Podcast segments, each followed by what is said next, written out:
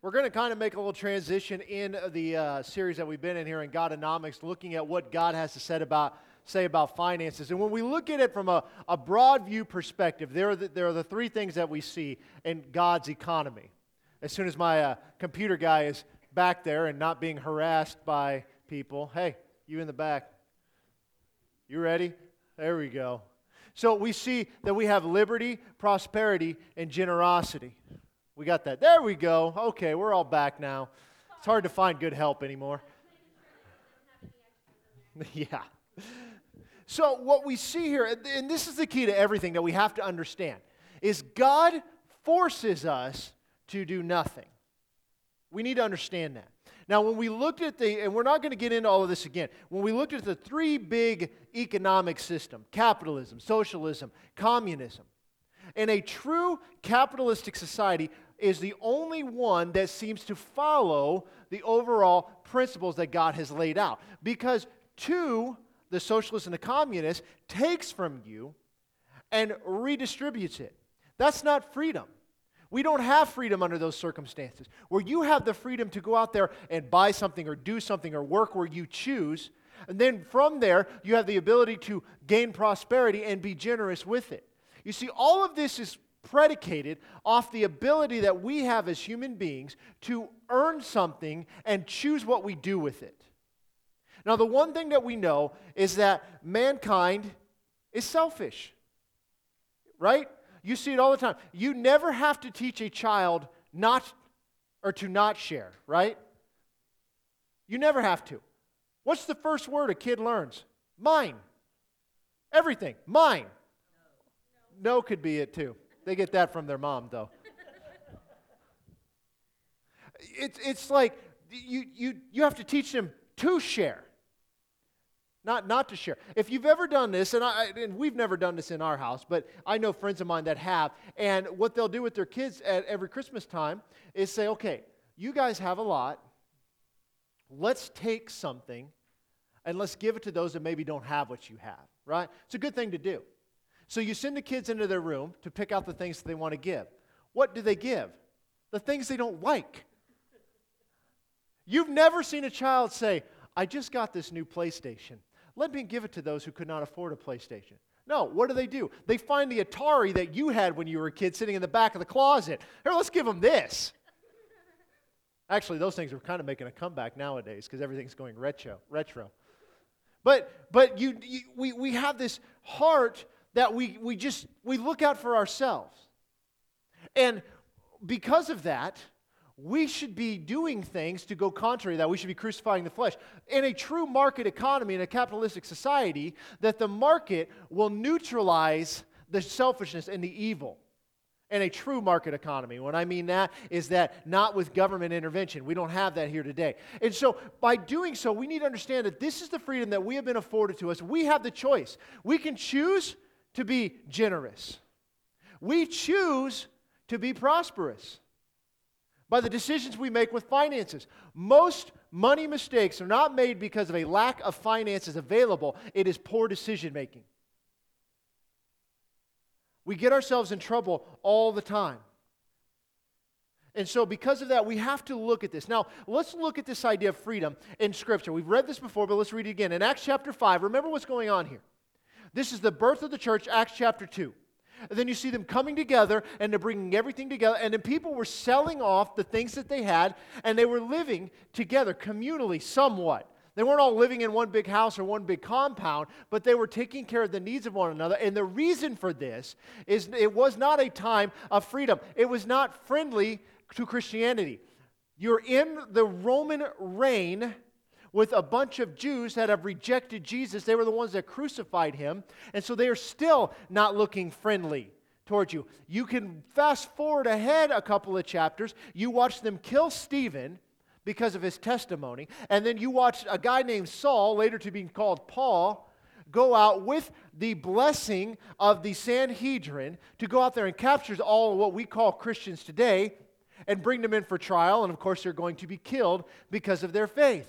So they weren't doing it because of just the kindness of their heart, they were doing it out of necessity. So they couldn't just go out and live on their own very easily because there were people that were coming and taking things. So by selling them and bringing them together, this allowed them to all survive. That's the key here.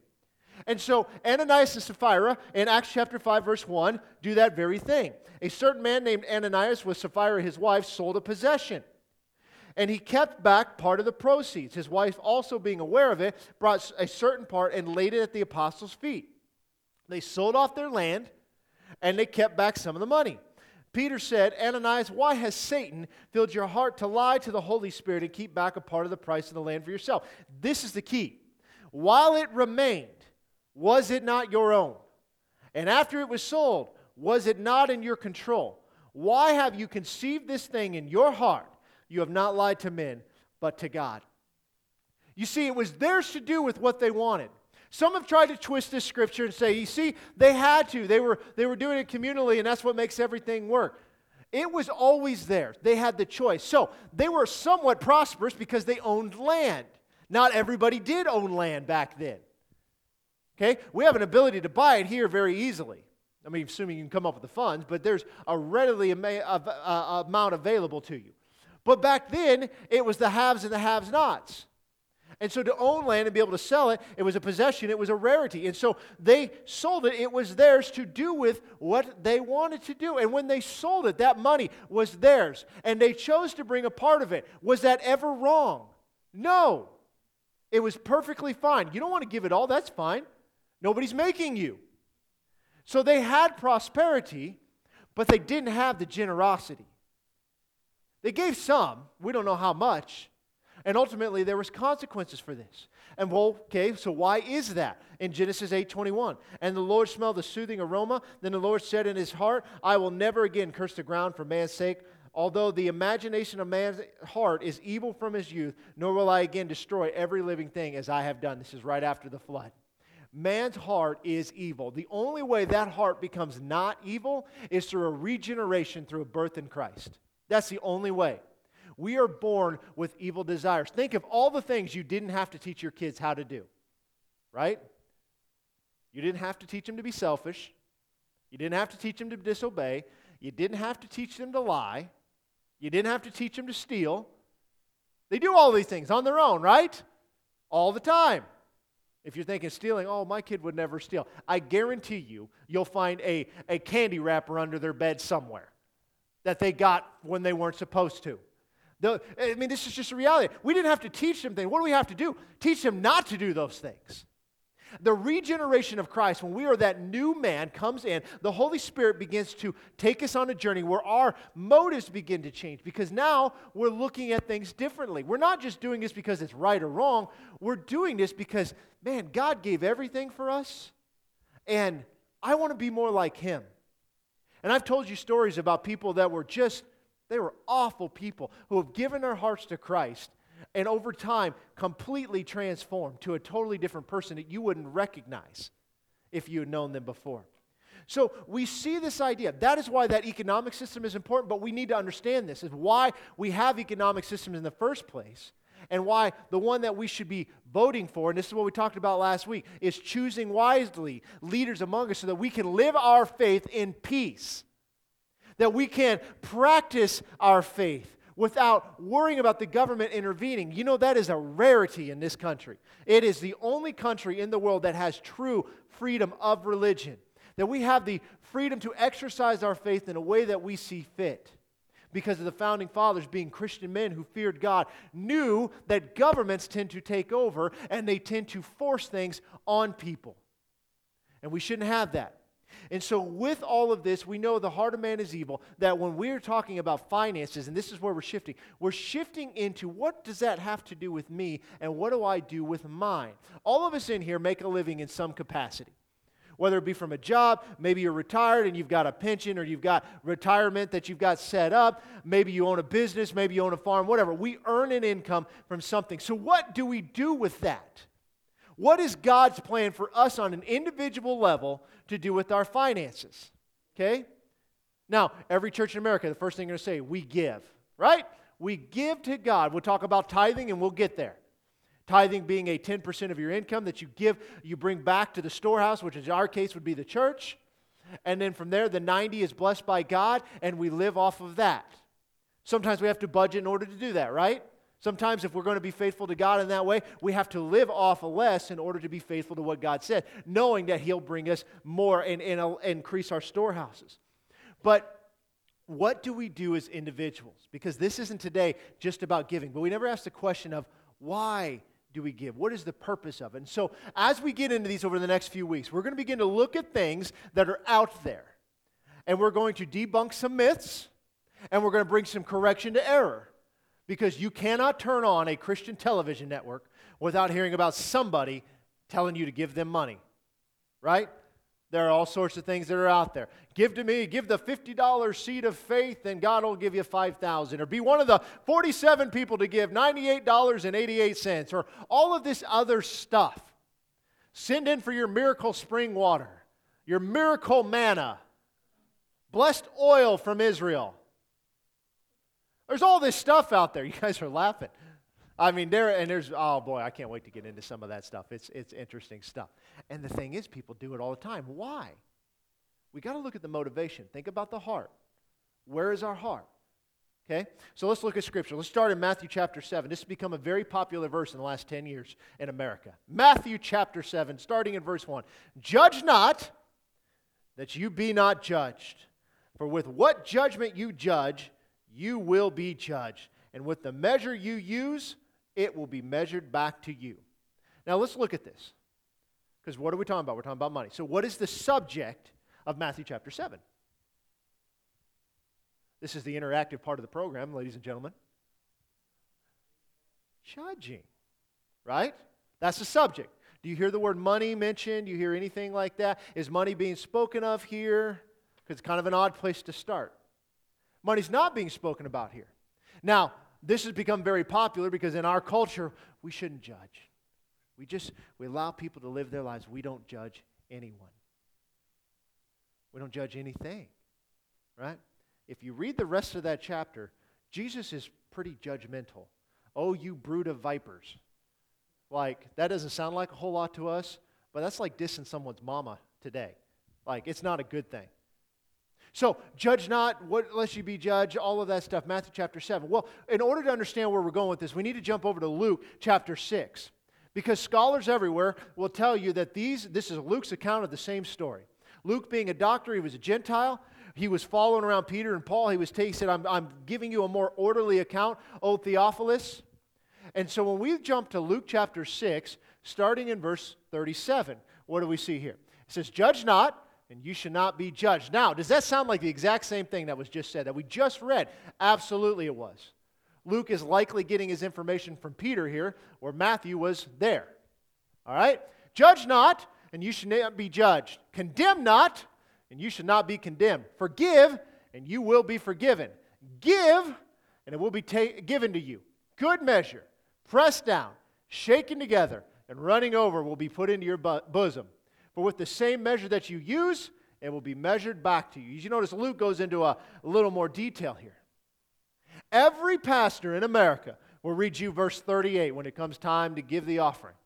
Give, and it'll be given to you. Good measured, pressed down, shaken together, and running over. Those sound like good things, right? Now, if we're looking at Matthew 7 and we're comparing it to Luke chapter 6, What's the context? Does it have anything to do with money? Well, what does this even mean? I mean, do we ever think about, like, we read words and we never ask the question, well, what is that? What is good measure, pressed down, shaken together, and running over? Like, we don't even know what that means. We just say it because we want it. Like, I don't know what you're given, but if it's good measure and you're going to press it down and you're going to shake it together and it's going to run over, that sounds like a very good thing, right? I mean, imagine, listen, we've all been here. You go to a ball game and you buy nachos, okay? And what happens?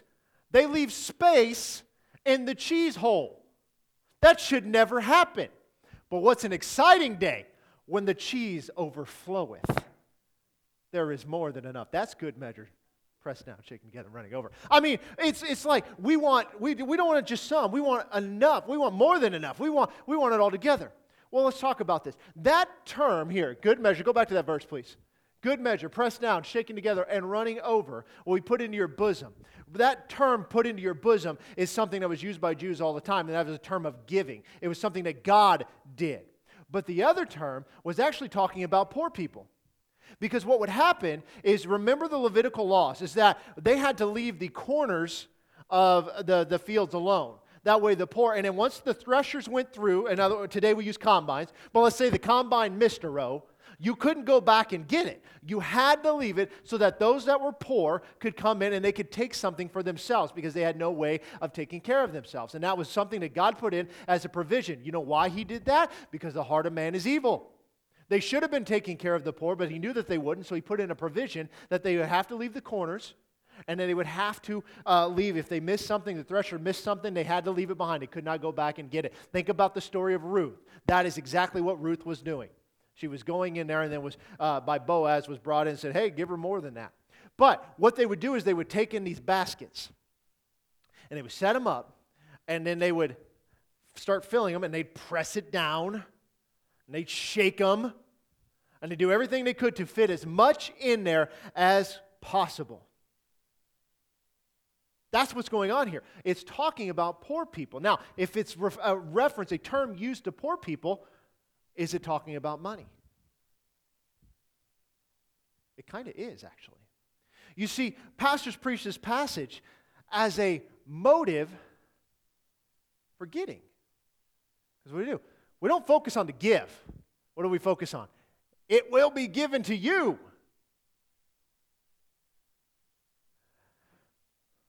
In God's economy, we give to give not give to get. Let me say that again. In God's way of doing things, which is always the antithesis to the way of the world, we give to give, not give to get. Think about the motivation. You're going to hear these things. and We're going to talk about these and debunk some of them. I, I mean, I know some of you have flipped on Christian TV. Every time I, I don't have cable at home. I'm too cheap. But when I'm traveling stuff and I'm in a hotel, I always turn on the, the local Christian thing. I, I do it because for some reason I want to get irritated.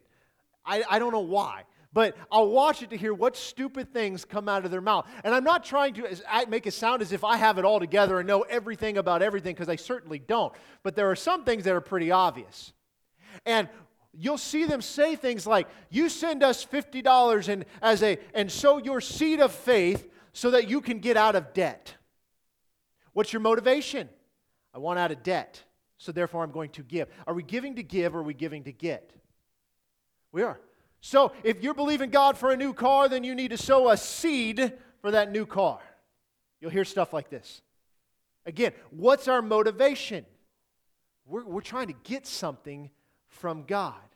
Now, with God's character, what can we do to earn anything from God? The answer is nothing. You see, Giving to give and not to get is God's way of thinking. God didn't put this in the Bible and say, Boy, I sure, I sure hope my people catch this revelation. He didn't implement giving for his benefit. It's for ours. Think about that. Why do we worship God? Does God need our worship? Was God sitting around one day, he's like, man, I'm really bored. I should make something that I can play with, that they'll worship me. That would mean he lacked something. That's not possible because that is not the character of God. Why do we worship God? It's not for his benefit, it's for ours. Everything that we do when it comes to God is not for his benefit, it's for ours. Don't think that he doesn't enjoy it, doesn't want it. Don't, don't misunderstand me. But when we worship God, we are literally laying down our hearts before him and saying, God, you are my everything. Because we have a tendency to follow trends and worship different things, whether we like it or not. Because, as we've seen before, is that our heart goes where our heart wants to go. And it goes towards things that are pleasurable, things that feel good. What's one thing that feels really good? Eating. It's wonderful. I mean, a big old piece of uh, apple pie or something like that. I mean, you guys know what I'm saying. Like, it's, it's, we, and what do we have to do with that? we have to limit ourselves. And why is that? Because we want to sit on one chair and not two. You know, I mean, it's one of those things that everything in, in God's kingdom, He has given on this earth for us. What did He do in the beginning? God created the world for man to inhabit. This was His plan. So we give to give and not to get. We give to build the kingdom of God and expand it. That's why we give. We give because we love God. You guys, we can see this laid out in the Old Testament because one of the things that we're going to debunk, and we talk about tithing, is tithing a commandment? Thou shalt tithe? Or is it optional? You'll hear people say, well, tithing was just an Old Testament principle. I'm going to show you that's not true. That it was given with the law of Moses. I'm going to show you that's not true. You see, the Bible has to be consistent all the way throughout. So this wasn't a new idea. And so let's look at this. In Deuteronomy chapter 15, this is again, the book of Deuteronomy is Moses is getting ready to die. He's getting older. The people are going to go into the promised land. So he's laying out for them kind of a, a one more time, one last sermon, if you will, of what to be prepared for. And you're going to see something here. It says, At the end of every seven years, this is verse 1, you should grant a release of debts. This is known as the Shemitah. And this is the form of the release. Every creditor who has lent anything to his neighbor shall release it. He shall not require it of his neighbor or his brother, because it is called the Lord's release. Of a foreigner, you may require it. So, in other words, somebody who is not an Israelite in this circumstance, they're not released. They're not under the covenant. Okay? Except when there may be no poor among you, for the Lord will greatly bless you in the land which the Lord your God is giving to you to possess as an inheritance, only if you carefully obey the voice of the Lord your God, to observe with care all these commandments which I have commanded you. For I, or for the Lord your God, will bless you just as he has promised you. You shall lend, lend to many nations, but you shall not borrow. You shall reign over many nations, but they shall not reign over you. Now let's stop for a minute. Now think about this. They're lending money to the poor. That's what this is talking about. Those who have less is borrowing money from those who have more. But underneath the Shemitah laws, that every seventh year, not the seventh year from the time you borrowed them, it was a specific seven years. Every seventh year, all debts were erased. So if I borrowed from you and it was year five and I can't pay you back in two years, it doesn't matter because it's released. Don't you wish our banks worked like that today? Think about I mean, I'd be every sixth year going in there like, yeah, I need to borrow a little money. Now, what would a banker do? They'd be looking at that timetable like, uh, I don't think I can lend to you today because there's no way you're going to pay me back inside that 12 month window. Right? And rightfully so. I mean, we can understand that, okay? Because banks exist to make a profit. And if they're giving out free money, you can't make a profit. Only the government can do that. Verse 7 If there is among you a poor man of your brethren within any of the gates in the land of which the Lord God is giving you, you shall not harden your heart nor shut off your hand from your poor brother, but you shall open your hand wide to him and willingly lend him sufficient for his need, whatever he needs. Okay, so we're still talking about poor people, right? You notice they're lending to the poor, not giving to the poor. There's a difference. What happens when you give somebody something? They take it for granted. Think about your bratty kids. They take for granted all the stuff that you have. So you shall open your hand wide to him and willingly lend him sufficient for his need, whatever he needs. Beware lest there be a wicked thought in your heart, saying, The seventh year, the year of release, is at hand and your eye be evil against your poor brother, and you give him nothing, and he cry out to the Lord against you, and it becomes sin among you. See, the first thing that we have to deal with when we come to God's economics is we have to deal with the selfish heart.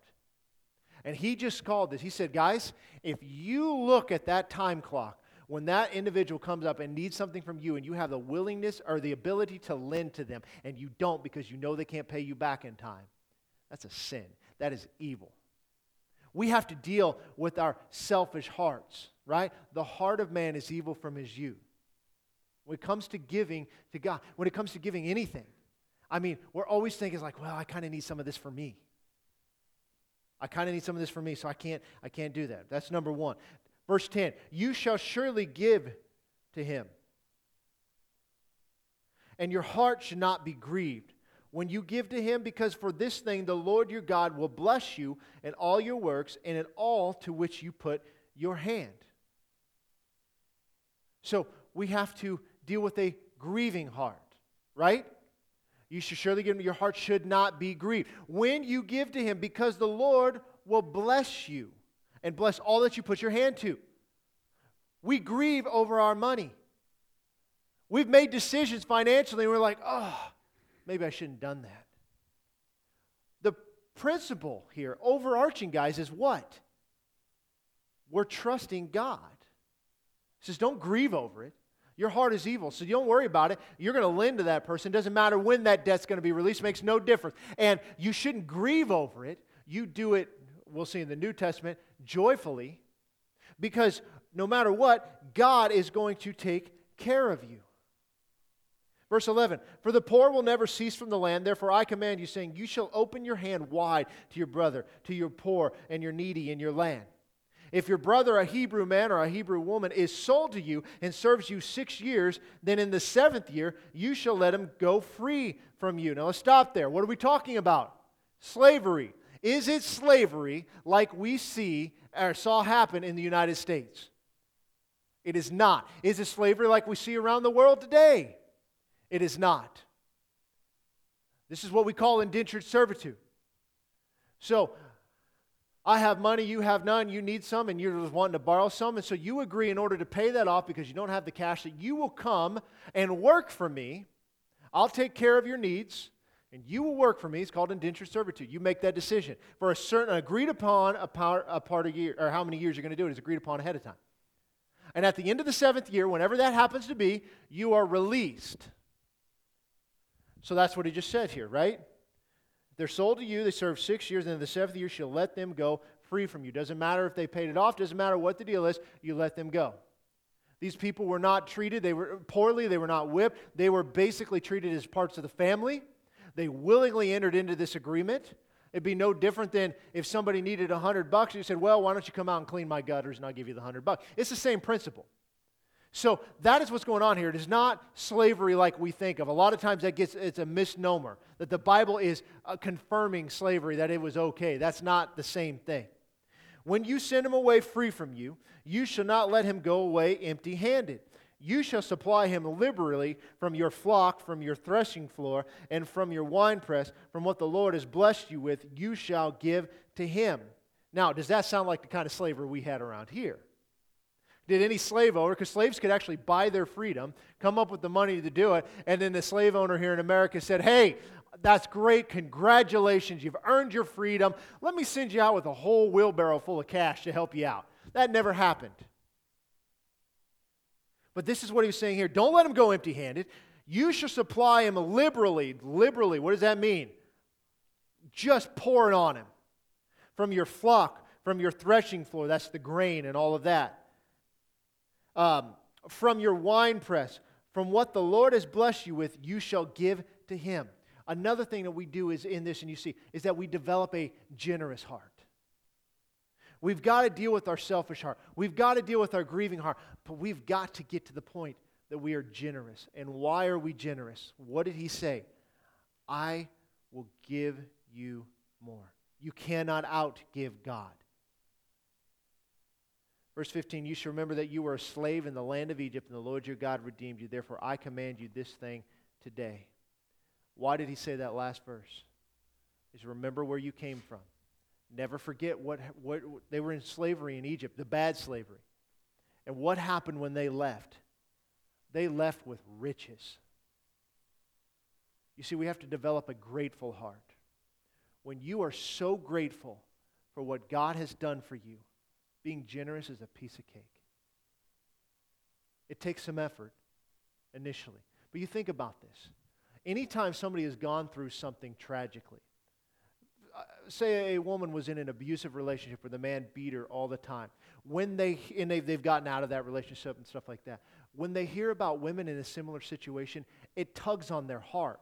and they do more to help those people because they know exactly what they've been through. I mean, I've talked about this before. You know, my wife had had a miscarriage. That was incredibly painful time for us. And so when I hear somebody that's gone through that, it tugs at my heart because I know exactly what it felt like.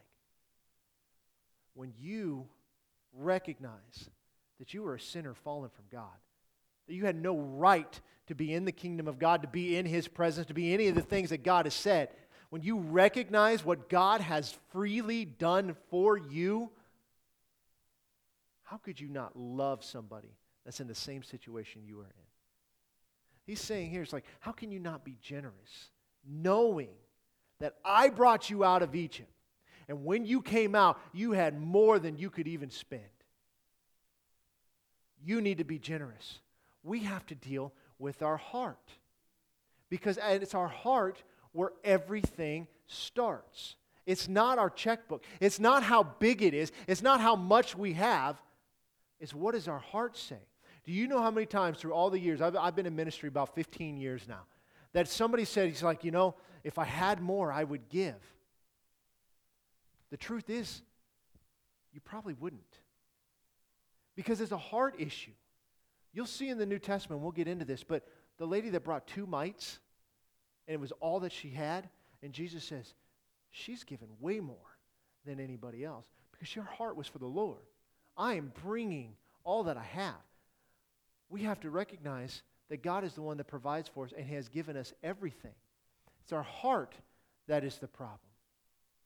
Let's look at Luke chapter 6 again. But let's go back and look at this entire context of what's going on. Verse 27. But I say to you who hear, love your enemies, do good to those who hate you, bless those who curse you, and pray for those who spitefully use you. Those are easy words to live by, right? To him who strikes you on the one cheek, offer the other also. And from him who takes away your cloak, do not withhold your tunic either. Give to everyone who asks of you. And from him who takes away your goods, do not ask them back. And just as you want men to do to you, you also do to them likewise. What are we seeing here? The antithesis of the world. God's saying is like, love those who hate you, bless those who curse you, pray for those who spitefully use you. In other words, don't allow your heart to get prideful and say, I'm going to get them, I'll show them, because it doesn't matter what they do. Verse 32 If you love those who love you, what credit is that to you? Even sinners love those who love them. And if you do good to those who do good to you, what credit is that to you? For even sinners do the same. And if you lend to those from whom you hope to receive back, what credit is that to you? Even sinners lend to sinners who receive as much back. He's like, Yeah, you're taking the easy route. That's anybody can do that. I mean, if I'm going to loan you 20 bucks and I know you can pay it back, hey, well, no big deal. Give me 25. We'll call it good. He's saying it's a heart issue. And it's because we love God that we do these things. Verse 35 Love your enemies, do good, and lend, hoping for nothing in return. And your reward will be great, and you will be sons of the Most High, for He is kind to the unthankful and evil. Therefore, be merciful, just as your Father also is merciful. In other words, what is this whole passage talking about? Being like Him. Because while we were enmities with God, He sent His Son into the world to die for us. He paid our price, He paid our debts. He has released us from the bonds of Satan and given us righteousness through Him. And because of that, He says, You love your enemies, you bless those who curse you. You pray for those who spitefully use you. If they strike you, turn the other cheek. Because you love them like I loved you.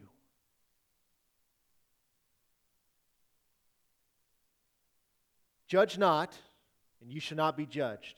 Condemn not, and you shall not be condemned. Forgive, and you will be forgiven. Give, and it should be given to you good measure, pressed down, shaken together, and running over. Will men put into your bosom? For with the same measure that you use, it will be measured back to you. Now let's look at this entire thing in context. When we forgive somebody, we'll be forgiven. When we condemn or we don't condemn somebody, we won't be condemned. When we don't judge somebody for missing it and getting on them and writing their case, the same thing comes back to us. And when we give, we give because we love God. See, we do all those other things because we love God. And we know what He's done for us. And we know that He didn't have to, but He chose to. He chose to send His Son into this world from the very beginning, knowing that we were going to miss it. And yet, He did it anyway. And that when we do all of these things, when we love people like Christ loves us, then it'll be given to us. Good measure, pressed down, shaken together, and running over. This is the principles of God. This is Godonomics. It's not just about finance, it's all a matter of the heart. And look what Luke said in chapter 12, verse 34 Where your treasure is, there your heart will be also. So ask yourself this question really, where is my treasure? Is my treasure in finances? Because I would sure hope not. You see, when your treasure is seeing people come to Christ, you'll spend a lot more time with people. When your treasure is seeing the hurting hurt less and hurt no more, seeing the sick be sick less, you'll begin to do things and your, your heart will be there and you'll begin to go to those people. You'll spend more time with people that maybe aren't on your level, spiritually speaking, that maybe they aren't born again. You'll spend more effort there. When your treasure is in the things of God, you'll begin to do the things that God has told us to do. Not because we have to, but because we want to. Because we loved him who loved us, even though we were still sinners. You guys following me? See, this all has to do with our heart, all of it. Because we have the freedom to choose what we do. We can be selfish, and we can ignore people, and we don't have to go out and preach the gospel. We don't have to do any of this stuff. We, we choose to do it. But where your treasure is, your heart will be also. And you need to ask yourself this question Where's my treasure? Next Sunday at that fall carnival, why do we do this? Well, let me tell you why we do it. It's because we love our, our community. And we're not out there preaching the gospel at these kids and stuff, but we are out there showing them that God loves them. We want to create a fun environment where they can come where nothing is costing them anything. There's not a charge for anything. We're spending a lot of money. We do it every year, and we want to love on them. Why do we do that? Because maybe there's somebody there that might be hurting. And we'll have an opportunity to pray with them or show them the truth. And maybe by building a relationship with these people, is that they will see us as a city on a hill that cannot be hidden because the love of God is so much in us. See, we love these people and we want to just bless them. That's our only motivation. We don't do this for any other reason. You see, where our treasure is, there our heart will be also. If your treasure is not on lost people, on people that don't know God, then your treasure is in the wrong place. It's all about Him.